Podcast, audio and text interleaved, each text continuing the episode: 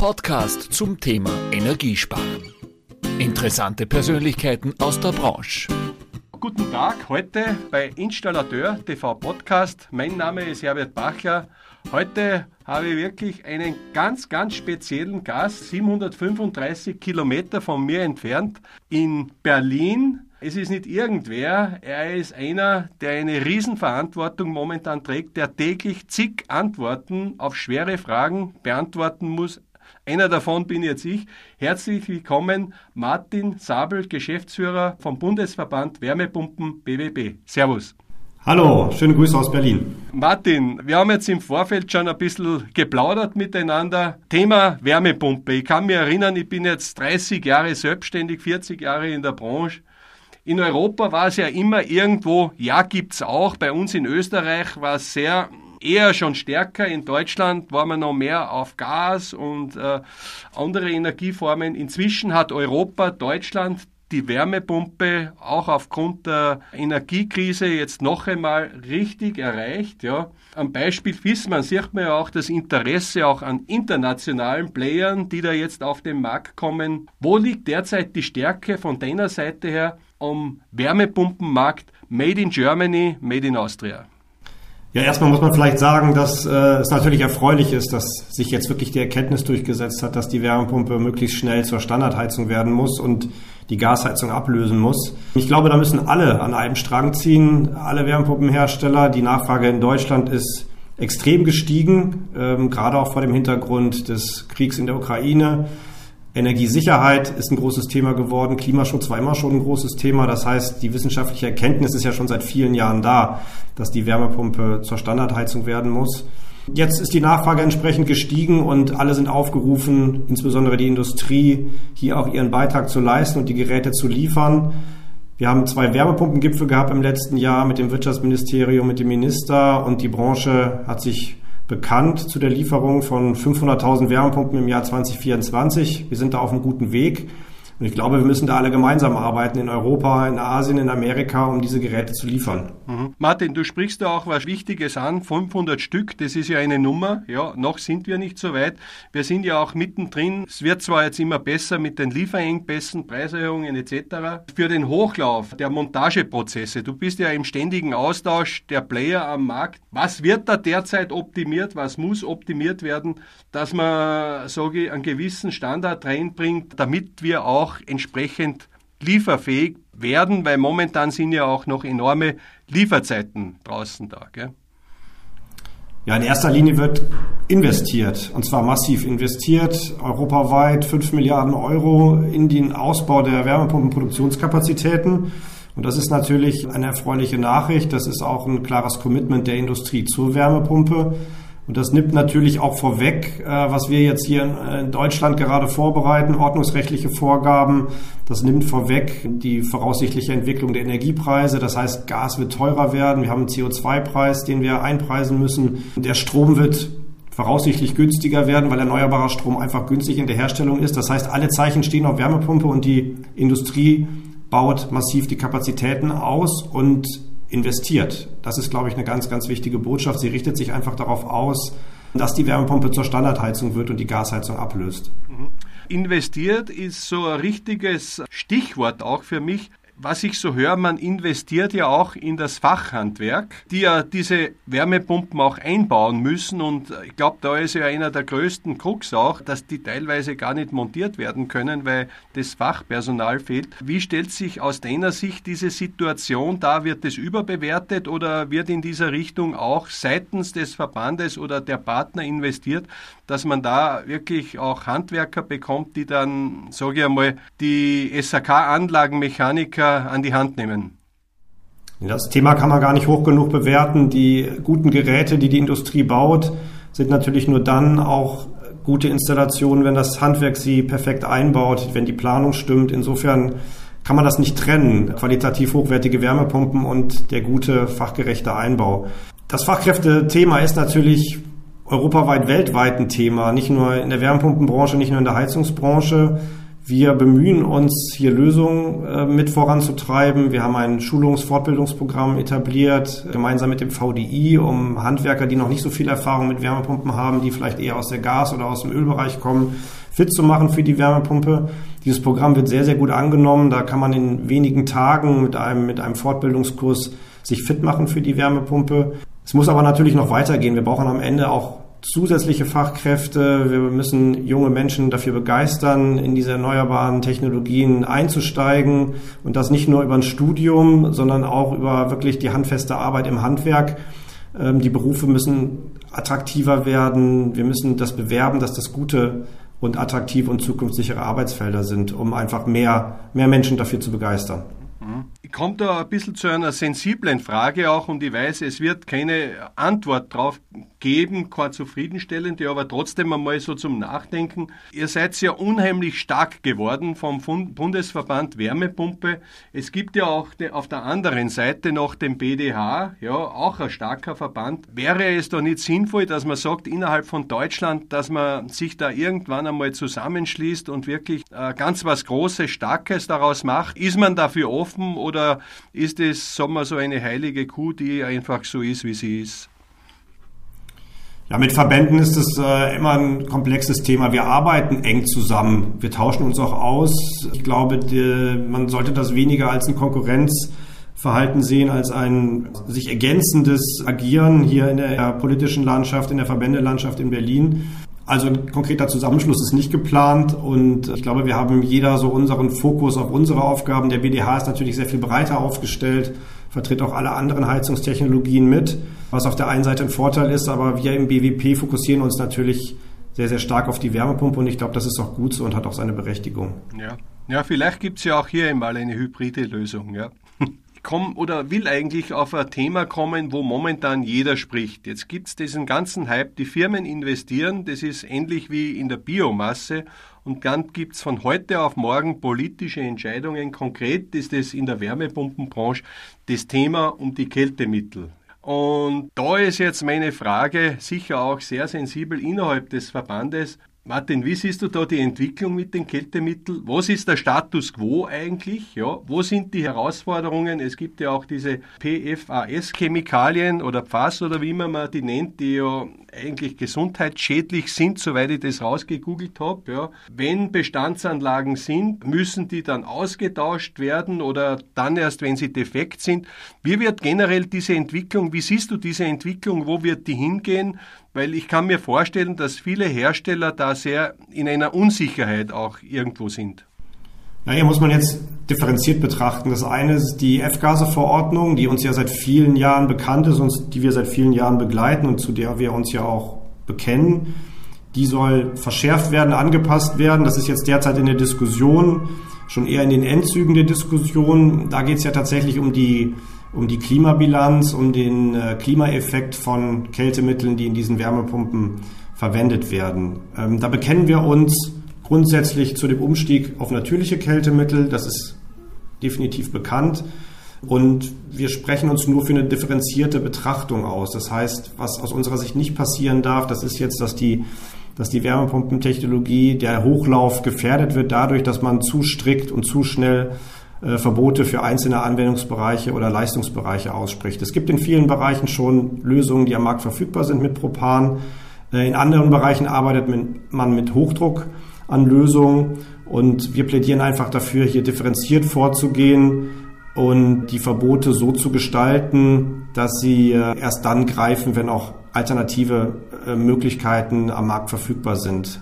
Damit es nicht dazu kommt, dass jetzt etwa, weil eine Wärmepumpenlösung nicht verfügbar ist, weiterhin Gasheizung eingebaut werden, denn eins ist vollkommen klar, jede Wärmepumpe, egal mit welchem Kältemittel sie betrieben wird, ist im Vergleich zur Gasheizung, was die Klimabilanz angeht, immer besser, selbst wenn sie ihre komplette Füllmenge an Kältemittel verliert oder das vielleicht sogar die, die, die zweifache Menge verliert. Also hier sind wir einfach dafür, das mit Augenmaß und differenziert zu betrachten und ansonsten unterstützen wir den Facedown natürlich und auch den Umstieg auf natürliche Kältemittel. Das muss man ganz klar sagen. Die P F A S-Diskussion, das ist eine Diskussion, die natürlich auch mit den Kältemitteln zusammenhängt, wo das Beschränkungsverfahren jetzt gerade beginnt, kann man sagen, oder eher in der Anfangsphase ist.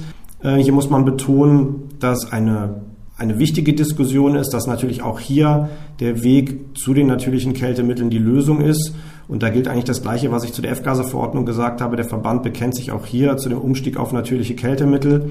Und der Prozess ist in vollem Gange. Auch hier wird es darauf ankommen, das zeitlich so zu gestalten, dass, die, dass man genügend Zeit hat, auch die, die technischen Lösungen mit den natürlichen Kältemitteln für alle Anwendungs- und Leistungsbereiche zu entwickeln. Und diesen Prozess sozusagen nicht übertreibt. Ansonsten auch hier das volle Bekenntnis zu natürlichen Kältemitteln aus unserer Sicht. Was konkret verstehst du unter natürliche Kältemittel? Welche Kältemittel fallen darin? Ja, Käl- natürliche Kältemittel, das wären jetzt im Bereich der, der klassischen Heizungswärmepumpe im Wesentlichen Propan.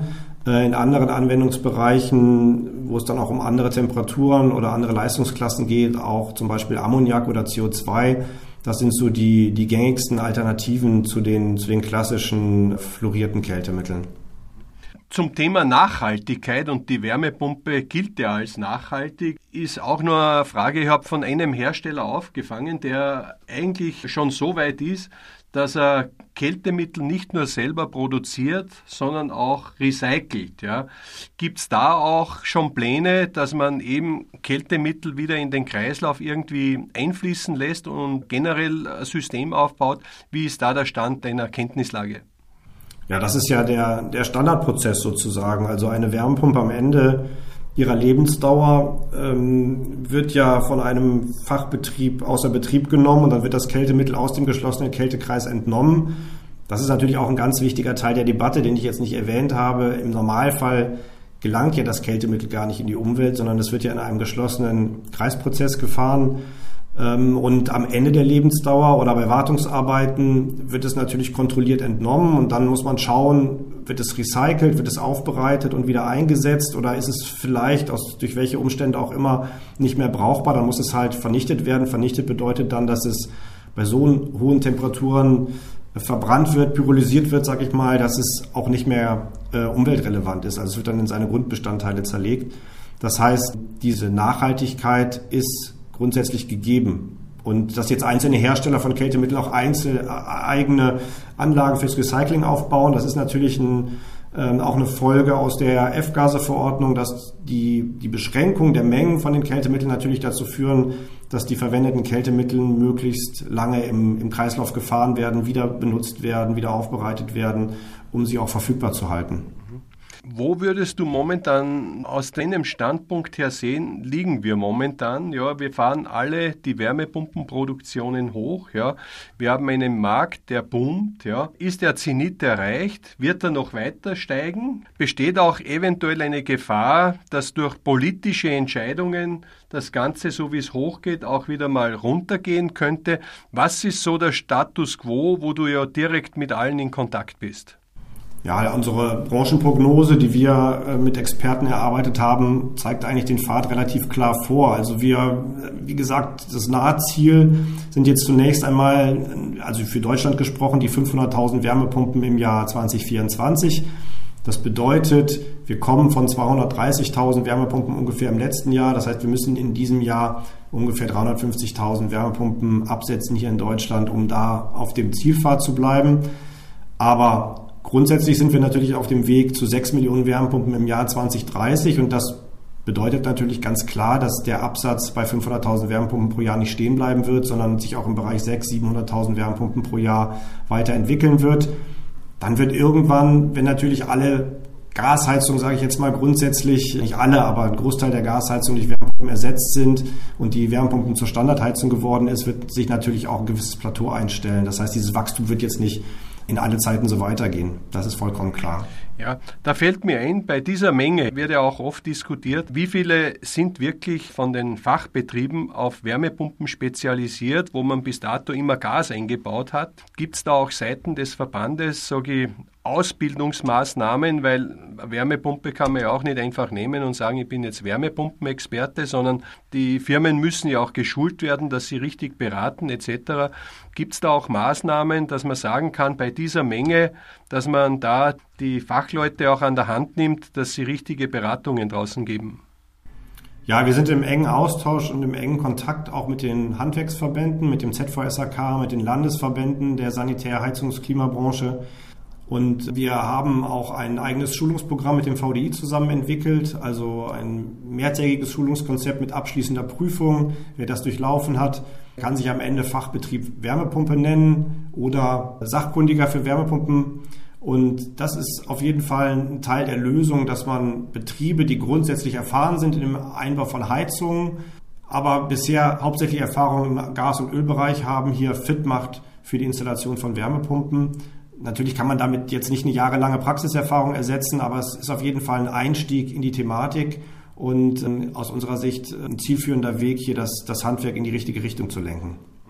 Mir fällt ein, einer meiner letzten Podcasts, es war ein Wissenspodcast, kann ich sagen, habe ich mit dem Herrn Universitätsprofessor, Diplomingenieur Rosé geführt, der mir gesagt hat, der in der Energie Steiermark jetzt sitzt und sagt, Herbert, die Netze werden das derzeit nicht schaffen, weil die sind, zumindest in Österreich, weiß nicht, wie es in Deutschland ist, noch eigentlich ausgelegt worden im Aufbau von den Nachkriegszeiten. Ich habe auch mit einem Elektroversorger gestern gesprochen, der gesagt hat, na, das größte Das größte Problem sind nicht die Materialien, sondern die Netze. Wie stellt sich aus deutscher Sicht, aus deiner Sicht das dar, woher soll der grüne Strom kommen und wie ist Deutschland, was die Netze betrifft, auf diese Situation, wo auch noch Elektromobilität dazukommt, aufgestellt? Wie lange wird das dauern, weil das wird ja auch nicht von heute auf morgen zu stemmen sein. Ja, das muss man ein bisschen trennen. Das eine ist der grüne Strom, das ist ja so ein bisschen die Energiemenge, die zur Verfügung steht. Da sind wir, glaube ich, auf einem guten Weg. Wir hatten im, im letzten Jahr fünfzig Prozent erneuerbaren Stromanteil an der Stromerzeugung in Deutschland. Wir haben jetzt ähm, im ersten Teil zwanzig dreiundzwanzig, soweit wir das jetzt absehen können, äh, wieder fünfzig, Richtung vierundfünfzig Prozent.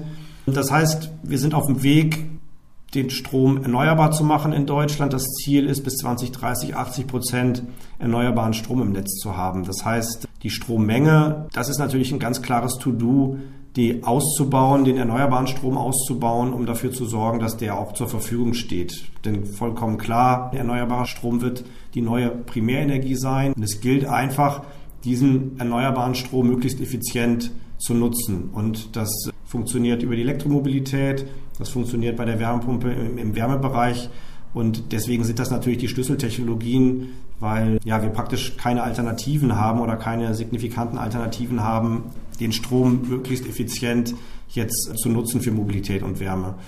Das zweite Thema sind die Netze. Das ist natürlich auch eine große Herausforderung, das kann man gar nicht äh, leugnen. Das Stromnetz in Deutschland ist, glaube ich, gut aufgestellt. Es wird auch es schaffen, Wärmepumpen weiterhin in die Netze zu integrieren, was nicht bedeuten soll, dass nicht auch bei den Netzbetreibern äh, da ein gewisses To-Do ist, die Netze auch auszubauen und fit zu machen.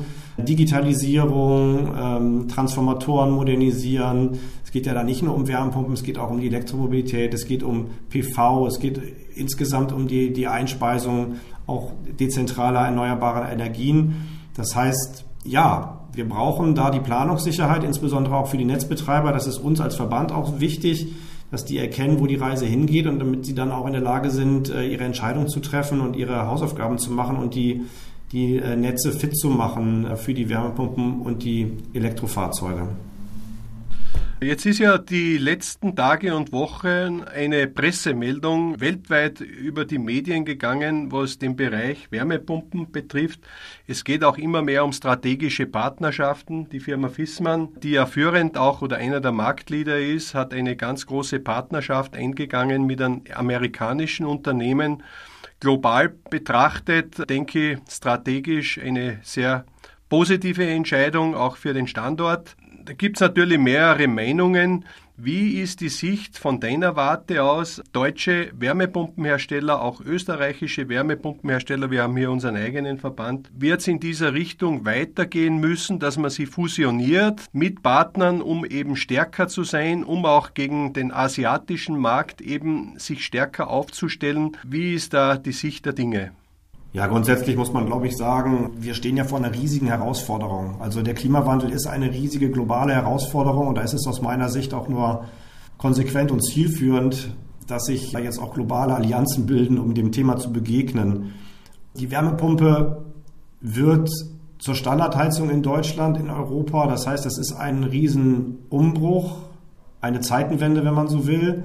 Und dann ist es auch konsequent und richtig, dass sich auch neue Allianzen bilden, äh, sich starke Partner zusammentun, um dieses Thema ja anzupacken. Und die Hersteller sind sehr, sehr unterschiedlich aufgestellt. Man kann jetzt, glaube ich, nicht pauschal die alle über einen Kamm scheren. Sie richten sich jetzt gerade neu aus auf die neuen Anforderungen. Das tut jeder auf seine Weise. Und ja, die Firma Viessmann hat sich hier mit einem starken Partner zusammengeschlossen, um ja für eine große Herausforderung eine gute Antwort zu geben. Es wird wahrscheinlich nicht die einzige Sache in dieser Richtung bleiben, aber wie gesagt, müssen wir einfach abwarten, denke ich mal, wie sich der Markt entwickelt. Ja. Was mich interessieren auch würde, ist die Sicht, Martin, innerhalb des Verbandes der Wärmepumpe mit dem Gebäudeenergiegesetz. Ja. Kann damit, so wie es momentan ist, die Energie- und Wärmewende gelingen oder was wäre da noch aus deiner Sicht notwendig? Gut, das Gebäudeenergiegesetz ist jetzt hier gerade im parlamentarischen Verfahren angekommen. Es wird heftig diskutiert in Deutschland. Grundsätzlich ist man sich natürlich einig, dass im Gebäudebereich die Klimaziele erreicht werden müssen und dass wir hier wirklich auch entschlossen vorwärts kommen müssen. Jetzt ist das Ordnungsrecht natürlich ein Teil, um auf diesen Zielpfad zu kommen. Aus unserer Sicht ist es ganz wichtig, dass diese ordnungsrechtlichen Vorgaben, die ja technologieoffen gestaltet sind, wo ja Wärmepumpen nur ein Teil der Lösung sind.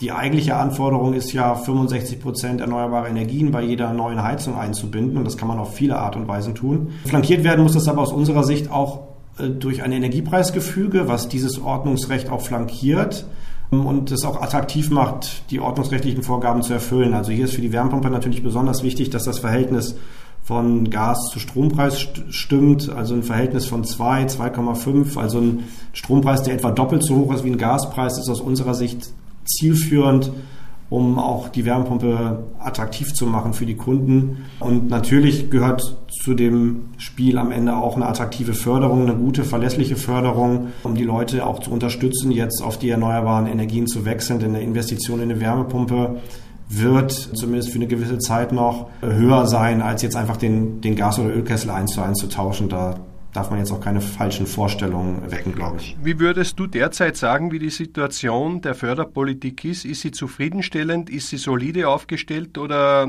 ist man da noch ein bisschen, hm, was kommt als nächstes? Ja, wir haben grundsätzlich ein gutes, attraktives Förderregime in Deutschland. Wenn man jetzt mal so den aktuellen Status betrachtet, ist das schon eine gute, attraktive Förderung. Was uns und der Branche immer ein bisschen zu schaffen macht, das sind so abrupte Wechsel, Änderungen, Ankündigungen von Änderungen im Förderregime, die wahrscheinlich notwendig sind, aber die natürlich immer zu einer großen Verunsicherung führen in den Betrieben, möglicherweise auch zu Attentismus, dass man denkt, ach, vielleicht wird es nächstes Jahr noch besser. Also die Idealvorstellung wäre, ein, ein gutes, attraktives Förderprogramm zu haben, was dann auch verlässlich über einen längeren Zeitraum auch einfach etabliert bleibt, damit es einfach Planungssicherheit und Verlässlichkeit für die Branche, für den Endkunden, für die Entscheider und für die Investoren gibt. Greift da deiner Meinung nach die Politik zu tief in die Technologie ein? Ja, die ähm, Politik versucht natürlich auf der einen Seite die erneuerbaren Energien mit den Förderprogrammen nach vorne zu bringen. Auf der anderen Seite hat sie natürlich auch gewisse Grenzen, was jetzt Finanzierbarkeit angeht. Die eine oder andere Krise kommt dazwischen, die, die andere Aufgaben notwendig macht. Das heißt, eine gewisse Dynamik kann man ja jetzt hier nicht leugnen, die da drin ist, und die macht bestimmt auch gewisse Anpassungen notwendig. Aber wie gesagt, also die, das Idealbild wäre einfach eine, eine schon auch attraktive Förderung, aber vor allen Dingen eine verlässliche und konstante Förderung. Mhm. Eines der Fragen, der Fragen, sage ich, neben den ganzen Kältemitteln ist ja immer der C O P. Wir wissen ja alle, dass der C O P alleine nicht ist, sondern das komplette System. Wie ist so der Stand? Wo sind da noch Potenziale da? Es gibt ja inzwischen auch bei Luft-Wasser-Wärmepumpen schon C O Ps über fünf. Ja. Wie würdest du sehen, wo ist die Grenze? Haben wir die Grenze erreicht? Wo ist es noch wirtschaftlich? Woran wird noch gefeilt innerhalb der Wärmepumpenindustrie? Ja, ich denke, die Effizienz wird, wird immer auch im Fokus bleiben und da wird es auch weitere Entwicklungen geben. Es ist wahrscheinlich eher so ein bisschen wie beim hundert-Meter-Lauf. Also umso schneller man dann wird, umso geringer werden dann auch die Fortschritte und umso größer wird der Aufwand, diese Fortschritte auch noch zu erreichen. Was wir aber auch immer gerne betonen im Verband ist, dass so diese, diese reine Fokussierung auf die Effizienz auch nicht immer so zielführend ist. Die Wärmepumpe ist natürlich auch eine Technologie, die Flexibilität mitbringt, die in einem Energiesystem, was durch fluktuierende Einspeisung geprägt ist, auch einfach ein idealer Verbraucher ist und auch geeignet ist, um Lastmanagement zu betreiben, also um zum Beispiel die Netze zu managen. Und da kann es dann auch mal gut sein, ähm, vielleicht ja, den, zum Beispiel den Pufferspeicher ein bisschen höher zu temperieren, um, um dieses Lastmanagement sozusagen zu erfüllen, da quasi eine Dienstleistung zu erbringen. Und das geht dann natürlich auch zu Lasten vielleicht der Effizienz. Das heißt, auch ja, nicht die Spitzeneffizienzen können durchaus sinnvoll sein. Und insofern äh, ja, nicht unbedingt immer nur auf die, auf die Effizienz und auf die letzte Nachkommastelle bei der Effizienz fokussieren. Das wäre wär uns wichtig, nochmal zu betonen. Ja, da sind wir eigentlich wieder bei dem Thema, sage ich, Ausbildung, richtige Beratung et cetera, was auch gleich ein Übergang wäre. Ich habe einfach sehr viele Fragen und es ist sehr spannend, mit dir zu plaudern, Martin, muss ich sagen. Jetzt sind wir beim Thema angekommen, Renovierung. Ja, früher hat man gesagt, Wärmepumpen funktionieren nur im Neubau wirtschaftlich. Inzwischen ist die Message draußen angekommen. Auch im Altbau haben sie ihre Berechtigung. Natürlich dort, wo halt Propangase oder höhere Temperaturen möglich sind mit Heizkörpern, gibt ja auch Wärmepumpenheizkörper. Wie ist da dein Status quo? Wo würdest du sagen, hat es eine Berechtigung, hat es überall eine Berechtigung oder wo ist die Grenze? Also wir sprechen im Zusammenhang mit Bestandsgebäuden immer gerne über die Vorlauftemperaturen, die erreicht werden müssten oder die nicht überschritten werden sollen. Und äh, wenn man jetzt von mittleren Vorlauftemperaturen spricht, dann empfehlen wir da eine Temperatur von fünfundfünfzig Grad möglichst nicht zu überschreiten. Das ist halt natürlich nicht so gemeint, dass nicht eine Wärmepumpe auch mal siebzig, sechzig oder siebzig Grad Vorlauftemperatur leisten kann in einer außergewöhnlich kalten Nacht. Also das Gebäude wird nicht kalt, aber das, sollen, das Gebäude soll nicht so sozusagen aufgestellt sein mit seinem Verteilsystem, dass es jetzt permanent diese, diese hohen Temperaturen erforderlich macht. Mhm. Und nach unserer Erfahrung, nach, unserem, äh, nach unseren Empfehlungen ist das in ganz, ganz vielen, in den meisten Bestandsgebäuden auch möglich, diese Vorlauftemperaturen in diesem Bereich zu bekommen.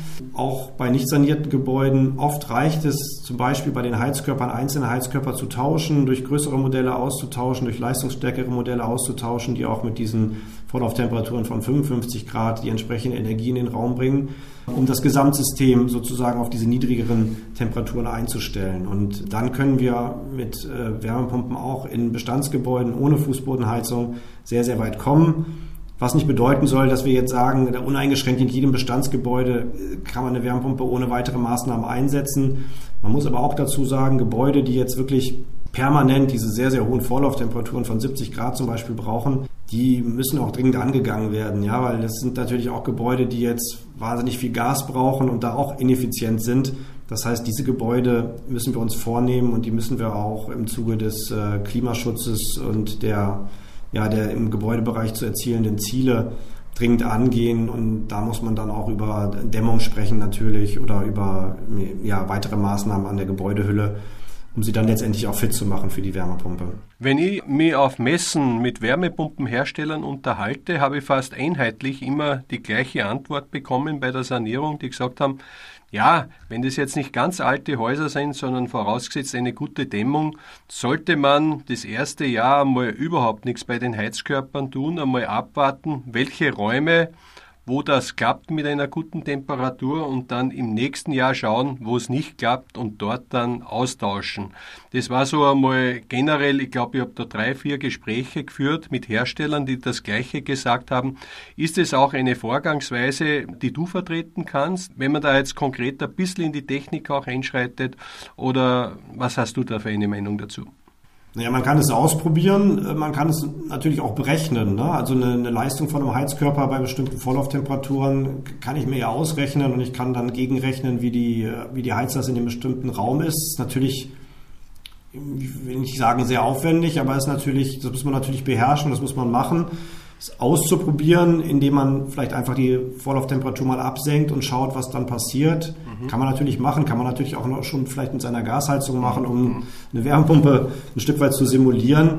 Ich denke, der fundiertere Weg und der sicherere Weg ist am Ende eine, ja, eine, wirklich eine Berechnung äh, der Heizlasten und der, der Leistungsfähigkeit der, der Heizkörper. Es führt wahrscheinlich am Ende beides zum Ziel. Ja. Jetzt haben wir ja auch ein Thema, was immer wieder angesprochen wird in urbanen Gegenden, in Wohnhäusern. Ja, von dem reden wir ja momentan.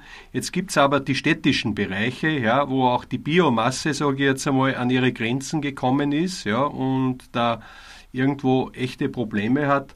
Bei der Wärmepumpe ist es jetzt so, ich sage ja so, die, die, die Wohnungsinhaber oder die da mieten, die Wohnung mieten, hören, ja, wir sollen auf Wärmepumpe umstellen. Wie ist da der Point of View? Ja, kommt da eventuell sogar eine Lösung mit einer Luft, Luftwärmepumpe in Frage, wo man selber agieren kann?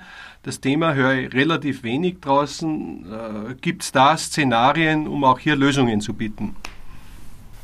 Also die Frage, was der Mieter machen kann, ist natürlich ein bisschen schwierig. Also dann sind wir im Geschosswohnungsbau, meinetwegen im urbanen Bereich. Es ist natürlich für den Mieter grundsätzlich erstmal schwierig, da überhaupt aktiv zu werden, weil es ja eigentlich nicht in seiner Hand liegt, jetzt zu entscheiden, wie sein Gebäude, wo er jetzt Mieter ist, beheizt wird. Definitiv ist aber das Thema Geschosswohnungsbau ein großes Thema, ein wichtiges Thema. Auch wenn wir jetzt aufs Gebäudeenergiegesetz nochmal zu sprechen kommen, muss man nochmal betonen, dass natürlich die Wärmepumpe auch nicht die einzigste Lösung ist. Das heißt, ist ja auch Fernwärme zum Beispiel eine Option. Mhm. Ähm, viele andere Möglichkeiten sind eine Option. Gerade in mehrgeschossigen Gebäuden muss man bestimmt auch über hybride Lösungen sprechen, die da eine gute Alternative sein können. Aber auch reine Wärmepumpenlösungen sind im Geschosswohnungsbau eine Option. Eigentlich gibt es ja Wärmepumpen in allen Leistungsbereichen und kaum Gründe, also die jetzt dagegen sprechen, auch im Geschosswohnungsbau, in, in Mietwohnungen äh, Wärmepumpen einzusetzen. Ja, die Luft- Luftwärmepumpe ist auch ein Teil der Lösung. Also das erweitert einfach das Spektrum, glaube ich. Das, das Lösungsspektrum im Bereich der Wärmepumpen ist ja ohnehin sehr groß. Wir haben die Erdwärme, wir können über kalte Netze sprechen, wir können über Luftwasserwärmepumpen sprechen, die aufs Dach gestellt werden oder im Vorgarten stehen. Und die Luft- Luftwärmepumpe erweitert dieses Spektrum einfach und ist mit Sicherheit Teil der Lösung. Mhm, mh. Ich habe auch noch von einem Medienvertreter die Frage reinbekommen, der hat mich gebeten, das unbedingt zu fragen, wie eben der B W P die Warnung der Bundesnetzagentur betreffend Überlastung, Stromnetz und Netzabschaltungen sieht. Gibt es da Gedanken, die man sich macht, oder ist das unnötig? Ja, das ist das Thema Netzbelastung, das ist das Thema äh, Netzmanagement. Man muss vielleicht dazu sagen, dass Wärmepumpen das ja schon seit, ja, seit vielen Jahren, seit Beginn der Wärmepumpentarife eigentlich machen. Also die, die Wärmepumpen sind ja eigentlich prädestiniert, auch dafür das Netz zu entlasten, weil sie einfach flexible Verbraucher sind. Das heißt, wer heute einen Wärmepumpentarif in Deutschland hat, der erlaubt ja seinem Netzbetreiber für dreimal zwei Stunden am Tag auch die Wärmepumpe wegzuschalten, quasi als Dienstleistung für den Netzbetreiber, um das Netz zu managen. Zu managen. Das können die Wärmepumpen und äh, wir sehen das als großen Vorteil der Wärmepumpe an, eher ähm, als Teil der Lösung, als, als Teil des Problems. Ja, die Wärmepumpe als flexibler Verbraucher passt halt gut in eine Energiewelt mit fluktuierendem, erneuerbarem Strom, indem sie sich dann sozusagen dem, dem Stromangebot anpasst. Das natürlich in gewissen Grenzen und ja, wir äh, sind da auch in der Diskussion, wann es dann tatsächlich zur Abschaltung kommen sollte oder kommen kann. Definitiv wird es, denke ich, so sein, dass es nicht zu einem Komfortverlust für den, für den Nutzer kommt, sondern dass es eher ein Vorteil für den Nutzer sein kann, hier seine Flexibilität anzubieten. Uns ist es halt wichtig, dass da auch entsprechende wirtschaftliche Anreize gesetzt werden für den Nutzer, dass er seine Flexibilität hier dem Netz zur Verfügung stellt. Mhm, mh. Deutschland ist ja für mich so ein bisschen ein Paradebeispiel. Ein bisschen schauen wir ja neidisch auf euch, weil ihr habt ja so diese Tendenz zu hybriden Systemen, was auch für Sicherheit äh, irgendwo bürgt. Ja. Martin, wenn ich dich da frage, die Kombination Wärmepumpe, was würdest du als Präferenz da also sagen, welche hybride Systeme? Gibt es da eine Empfehlung, die da sehr gut zu einer Wärmepumpe passen? Ja, gibt es da Präferenzen? Also ich glaube, wenn man sich jetzt in den Investor oder in den Hausbesitzer versetzt, wird er vermutlich immer versuchen, erstmal eine reine Wärmepumpenlösung irgendwie zu etablieren, weil das natürlich die Sache einfacher macht. Wenn er dann tatsächlich an Grenzen stößt und die hybride Lösung gewünscht ist oder erforderlich ist, dann denke ich, ja, ist eine, ist eine, ist eine klassische, wäre eine klassische Kombination einfach eine Gasheizung, eine bestehende Gasheizung oder ein neues hybrides Gerät mit Gas und Wärmepumpe zu kombinieren. Die, die Gasheizung würde dann wahrscheinlich nur wenige Stunden oder wenige Tage im Jahr laufen und wirklich die Spitzenlast abfangen. Dadurch kann man natürlich das ganze Wärmepumpensystem auch schlanker ähm, gestalten. Ich denke, das wäre insbesondere insbesondere ein, eine Option für, für größere Mehrfamilienhäuser, für ähm, ja, größere Quartiere, um die Spitzenlast sozusagen abzufangen, hier dann sozusagen noch einen, noch einen klassischen äh, fossilen ähm, Kessel erstmal mit ins System reinzunehmen, äh, um dann in den nächsten Jahren vielleicht weitere Schritte zu, zu gehen, die Dämmung zu verbessern, was auch immer auch nötig ist, um dann eine reine Wärmepumpenlösung möglich zu machen. Mhm. Ja, wir sind jetzt schon fast am Ende. Ich habe jetzt echt viele Antworten bekommen auf meine Fragen. Bin ich auch dankbar dafür und auch unsere Hörer. Ich habe eine noch ganz sensible Frage, bevor ich dann zu meinen Schlussfragen komme. Ja, das ist die große Frage, wo wir in die Glaskugel schauen. Wenn jetzt Fernost uns entdeckt und sie entdecken uns, die ganzen Hersteller, die darüber kommen, was würdest du sagen, so ein Mittelständler aus Österreich, Deutschland, wie ist der aufgestellt, auch gegen Billigimport aus China bestehen zu können? Wo sind jetzt wirklich die Stärken unserer Industrie, unserer Hersteller, ja, die wir haben, wenn jetzt, sage ich, viele Hersteller auch aus Fernost reindringen? Ja, ich würde mich ein bisschen gegen den Begriff Billigprodukte aus Fernost wehren. Wir haben die asiatischen Hersteller hier schon seit vielen Jahren am Markt. Die produzieren ja größtenteils auch in Europa, die investieren ja auch hier in Europa.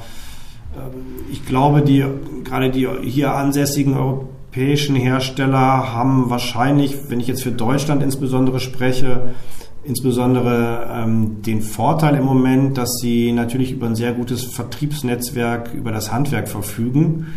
Und ich glaube, es wäre, wäre wichtig und äh, zielführend einfach ja, für, für, für die gesamte Branche sozusagen diese Planungssicherheit zu haben, dass der Weg jetzt wirklich zur Wärmepumpe geht, dass man sich hier auch voll fokussieren und ausrichten kann, dass man keine rückwärtsgewandten Diskussionen mehr führt, dass man diesen Vorteil, den man im Moment hat, auch behält und ausbauen kann.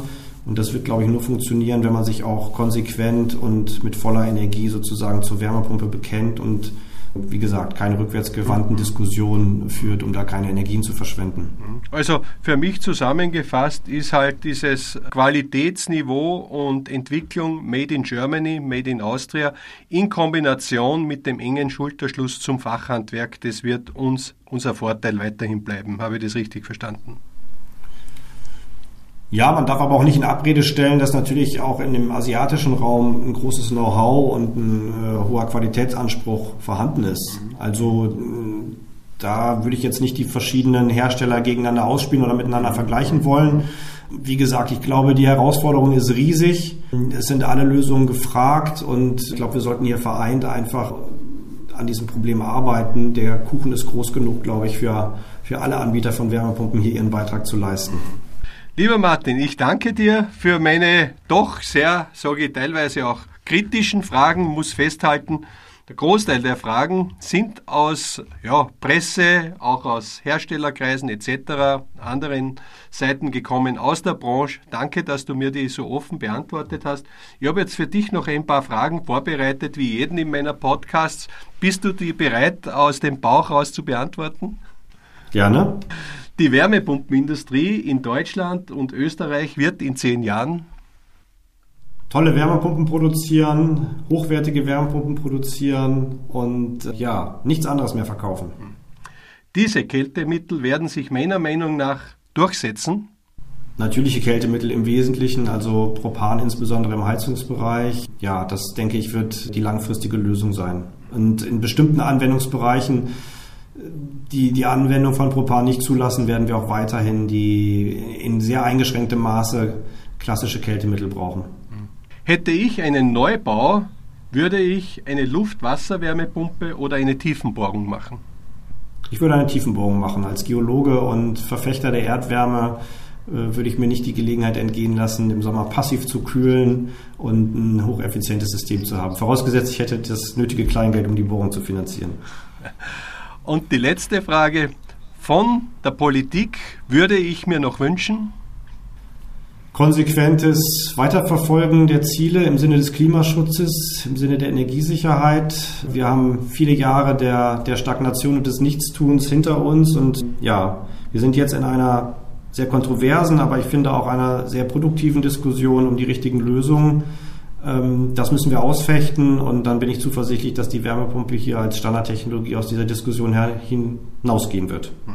Ja, lieber Martin Sabel, Geschäftsführer vom Bundesverband Wärmepumpe. Es war mir eine Freude und eine Ehre, mit dir heute zu plaudern, auch aus dem Nähkästchen ein paar Antworten zu bekommen. Ich wünsche dir viel Kraft für deine wirklich sehr verantwortungsvolle Tätigkeit innerhalb des Verbandes. Alles Gute und hoffe, dass wir uns bald einmal persönlich kennenlernen.